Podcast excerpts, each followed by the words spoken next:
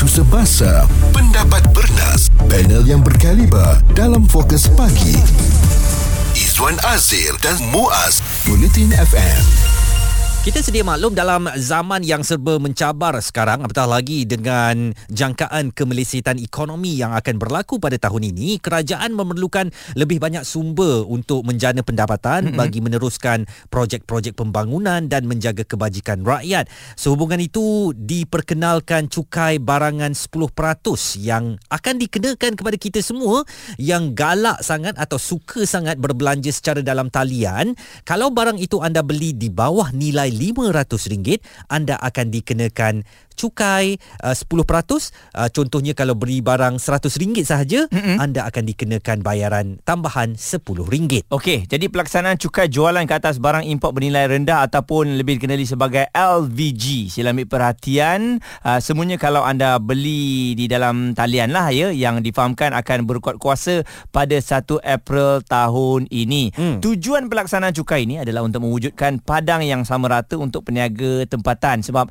kita faham uh, kalau kita memberi membeli barang dari luar negara mm-hmm. uh, jadi mungkin akan memberikan pengurangan kepada peniaga-peniaga tempatan contohnya. Sebab ialah barangan di luar negara tu mungkin uh, jauh lebih murah. Jadi bila dah dikenakan uh, 10% ini ini bermakna dalam market tu lebih kurang samalah. Um, peniaga tempatan pun mungkin dapat lebih banyak peluang untuk barang-barangan mereka ni dijual. Tetapi saya bimbang ya kalau uh, kita mungkin akan memilih berbelanja lebih RM500 sekadar untuk mengelakkan cukai 10% ini uh, ini mungkin akan menyebabkan lebih banyak aliran wang tunai keluar negara dan juga masyarakat akan berbelanja uh, lebih tanpa mengira keperluan hanya untuk mengelakkan cukai ini. Sebab kalau seseorang pembeli membeli barangan bernilai RM480 sebagai contoh selepas 1 April nanti dan walaupun dah dikenakan charge penghantaran, insurans uh, dan macam-macam lagi pembayaran sehingga nilainya lebih RM500 tetapi harga barang tu tetap di bawah RM500 mm-hmm. dia tetap kena cukai 10%. Okey, walaupun 10% tu pada dasarnya kalau dilihat tidaklah besar eh. Hmm. Uh, tapi kalau kita dah beli barang tu memang bajet kita begitu, ianya menjadi beban kepada kita dan difahamkan cukai terbaru yang akan dikenakan ini tidak dikenakan buat beberapa barangan seperti contohnya rokok, pembelian tembakau, vape dan juga rokok elektronik dan juga arak. Dan uh, buat para pemilik bisnes yang menjalankan bisnes pembelian barangan negara luar, anda dinasihatkan untuk mendaftarkan diri bersama pihak kastam dalam membantu pengutipan cukai terbaru ini.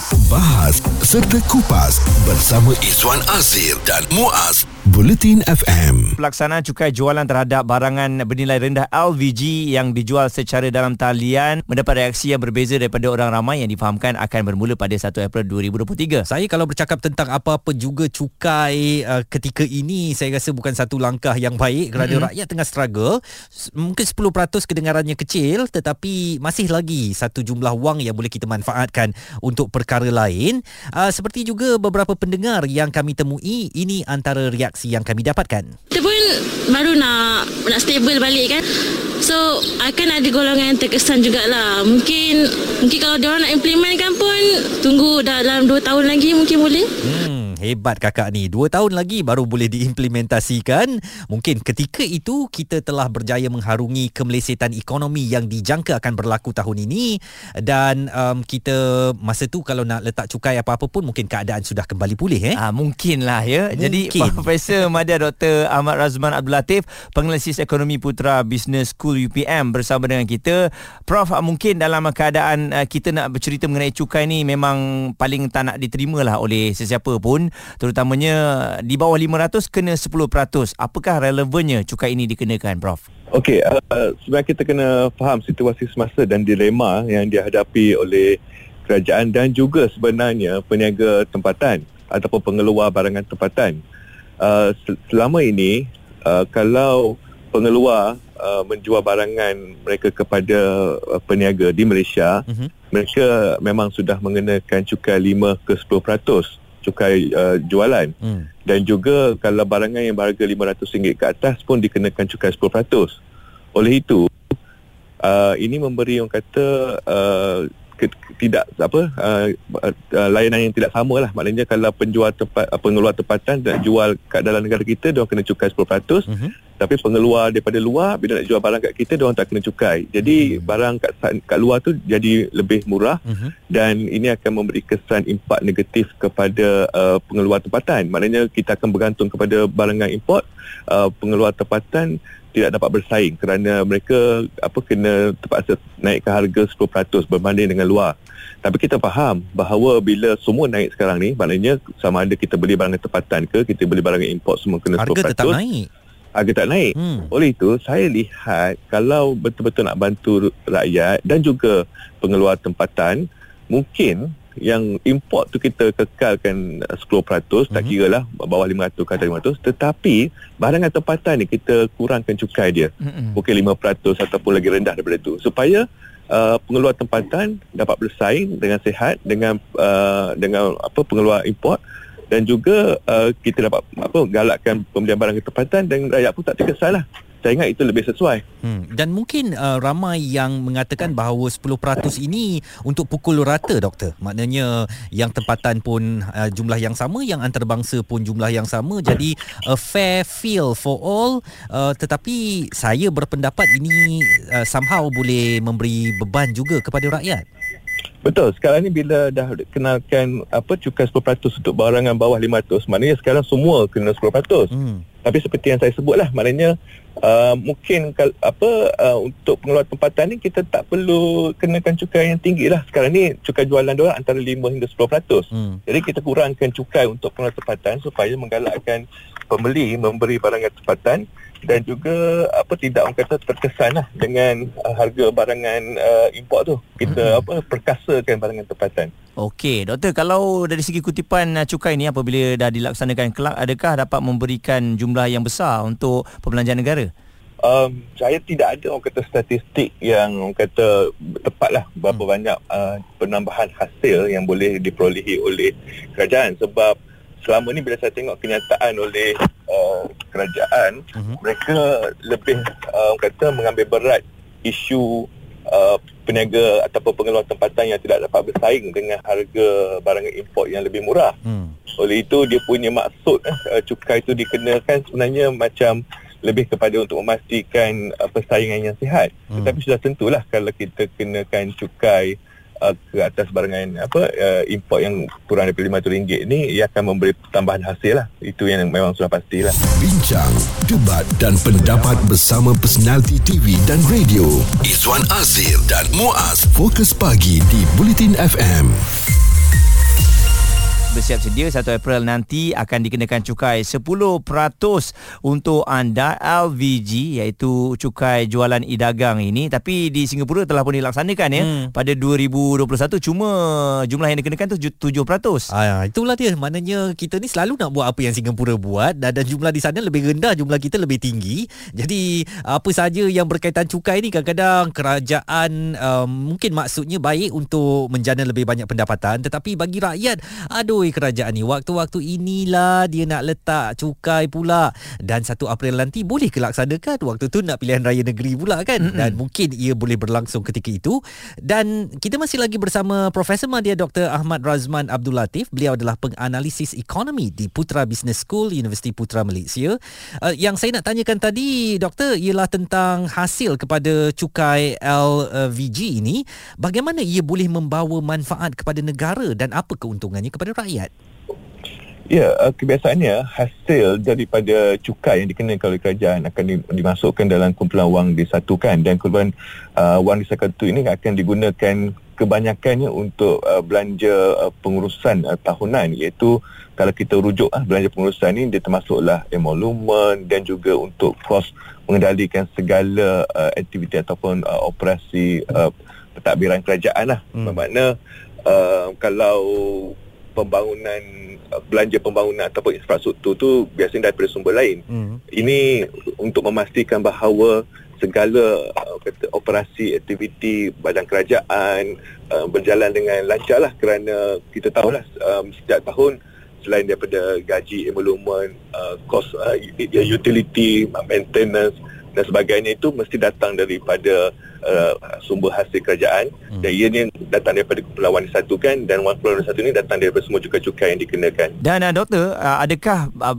kebarangkalian boleh ditangguhkan pelaksanaannya pada 1 April nanti oleh kerana dalam keadaan kemelesetan ekonomi ini ramai juga profesional yang uh, katanya kalau boleh tangguh kita tangguh dulu. Saya lebih cenderung apa uh, kepentingan orang kata memastikan bahawa industri tempatan, pengeluar tempatan, peniaga tempatan, kepentingan mereka dijaga. Hmm. Sebab kalau ditangguhkan, maknanya mereka tidak boleh bersaing dengan uh, barang import. Tapi sejajangan saya, uh, uh, diteruskan cukai itu, tapi cukai untuk pengeluar tempatan dikurangkan. dikurangkan. Supaya barangan mereka lebih murah, hmm. rakyat pun tidak terbeban apabila membeli barangan tempatan dan industri tempatan kita pun dapat disokong. Pada pandangan doktor, idealnya berapa uh, kadar peratusan cukai yang boleh dikenakan um, sebagai ganti kepada 10% ini?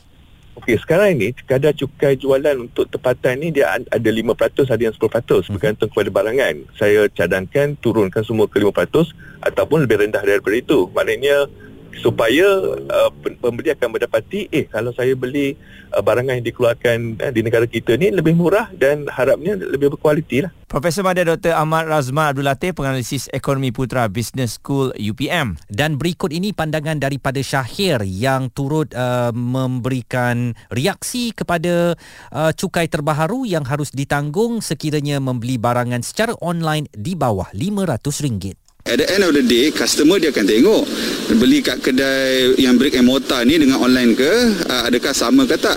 So kalau ada jurang perbezaan yang tinggi, rasa-rasa mungkin akan pergi ke kedai lah. Kan kalau tak ada beza, orang beli online ni sebab dia memudahkan. Dia tak perlu kan ada barang yang tertentu yang dia boleh tengok apa semua. Uh, frankly speaking, rasa akan memudaratkan lagi ekonomi lah. Dengan keadaan yang tak seberapa, ekonomi yang uh, tak seberapa. Tapi saya terfikir juga Izwan, kadang-kadang bila kita nak beli sesuatu barang, kalau kita nak beli uh, walau apa saja dikenakan harganya, kita akan beli. Hmm, betul. Kan? Dan uh, ini memang trend kepada masyarakat kita eh. Mm-mm. Bila dia cari barang tu, apa juga harga yang ditawarkan mungkin ada beberapa pilihan, betul. Uh, dia akan pilih sikit. Kadang-kadang ada juga orang yang lebih mahal harga barang tu, itu yang dibeli sebab Mm-mm. dia lebih yakin dengan kualiti barang yang ditawarkan tu ya. Jadi kita nak merancakkan pasaran ekonomi kita, uh, tetapi saya bimbang kalau seperti kata Dr. Razman tadi tak dikurangkan daripada 10% mungkin kepada 5% atau 7% uh, ini boleh um, menjejaskan kemampuan pengguna untuk berbelanja. Suara komuniti anda. Fokus pagi Izwan Azil dan Muaz Bulletin FM. Yang sekarang ini sedang memperkatakan tentang uh, satu cukai barangan baru low value good LVG akan mula dikuatkuasakan pada 1 April 2023 yang mana jika anda memberi secara dalam talian sahaja ya online barang-barang tu di bawah nilai RM500 anda akan dikenakan cukai 10%. Dan ada sebuah kumpulan ya telah pun menggesalah kumpulan-kumpulan uh, yang uh, sentiasa bersama dengan pengguna ni uh, menggesa kerajaan untuk menyenaraikan produk luar negara yang dibeli itu produk yang mana yang dikenakan cukai. Mm-hmm. supaya lebih jelas uh, kalau kita dah nampak uh, maksudnya lepas ni kita tahulah kita tak payah beli. Tapi kalau pukul rata je Izwan kita takut semua barangan-barangan elektrik ke kan barangan uh, keperluan kita ke dikenakan cukai ini macam tak adil. Dan yang tak adilnya dekat sini Muaz aku rasa ni sebab barang-barang seperti rokok um, tembakau produk tembakau uh, smoking pipe dan beberapa barang lagi lagi dikecualikan dari cukai itu. Kenapa benda-benda yang boleh menjejaskan kesihatan kita ya? Rokok, tembakau, smoking ni tak dikenakan cukai. Sebaliknya kalau kita nak beli radio, nak beli makeup, hmm. benda-benda macam tu pula yang kena cukai. Belum ada jawapan sebab tu nak kena dapat penjelasan yang lebih jelas ya mengenai isu ini dan mungkinkah ialah kurangnya demand orang orang beli beli rokok di hmm. uh, dalam talian saya tak tahu hmm. ada ke banyak ke kita dengar orang beli rokok online hmm, macam tak ada kurang, eh, eh? Ha. Ha, jadi tak mengapalah kita biarkan kerajaan untuk menjelaskannya dan kami menemui lebih ramai orang ramai untuk mendengarkan pandangan mereka tentang LGV ini yang akan dikuatkuasakan lebih kurang 3 bulan dari sekarang wajar sebab kat sini kita kena mengambil kira kos-kos penghantaran daripada luar negara ke Malaysia dan satu lagi mengambil kira juga perkhidmatan-perkhidmatan dan juga untuk mempercepatkan lagi barang tersebut sampai. Isu ni bergantung kepada tujuan cukai tersebut dilaksanakan lah. Sekiranya cukai itu digunakan untuk bantu meningkatkan ekonomi negara, kemudian mungkin membantu kerajaan meningkatkan infrastruktur negara, bagi saya tak, tak ada masalah. Tapi kalau boleh, biarlah barangan yang dikenakan cukai itu adalah barang sasaran. Sangat wajar kerana cukai itu adalah salah satu income utama negara. Dari sinilah negara akan mendapat keuntungan. Boleh dilaksanakan. Akan tetapi, kalau boleh, cukai yang dikenakan itu mestilah bermula pada kadar yang rendah supaya pembeli tidak merasa beban kepada cukai tersebut. Kalau kita sebagai individu menjawab persoalan ini semestinya tidak wajar tetapi ada sebab kenapa kerajaan meletakkan kadar cukai sebanyak 10% terhadap barangan luar negara. Hmm. Okey. Izzuan berapa banyak uh, barang luar negara yang awak beli secara online? Saya tak terlalu banyak tetapi ada juga ya benda-benda yang saya dapatkan kerana tak ada di pasaran. Sebagai contoh, saya pengguna satu jenis deodorant yang saya suka baunya. Mm-hmm. Di pasaran Malaysia dah tak nampak dah. Jadi saya kena dapatkan secara online. Tapi saya tak beli secara bulk ya, secara mm-hmm. banyak. Saya akan beli 2 3 botol, boleh bertahan mungkin setengah tahun. Sekali jalan sekali lah. Sekali jalan. Ha-ha. Tapi kalau itu pun kena 10% macam leceh lah. Beli sampai 600 lah 600 tak kena Kau ingat aku nak buka kedai deodorant Contohnya Dan satu lagi Saya banyak beli uh, Barangan basikal hmm. um, Ialah direct to Oh, tu China selalu 500. Ya Ha. ha.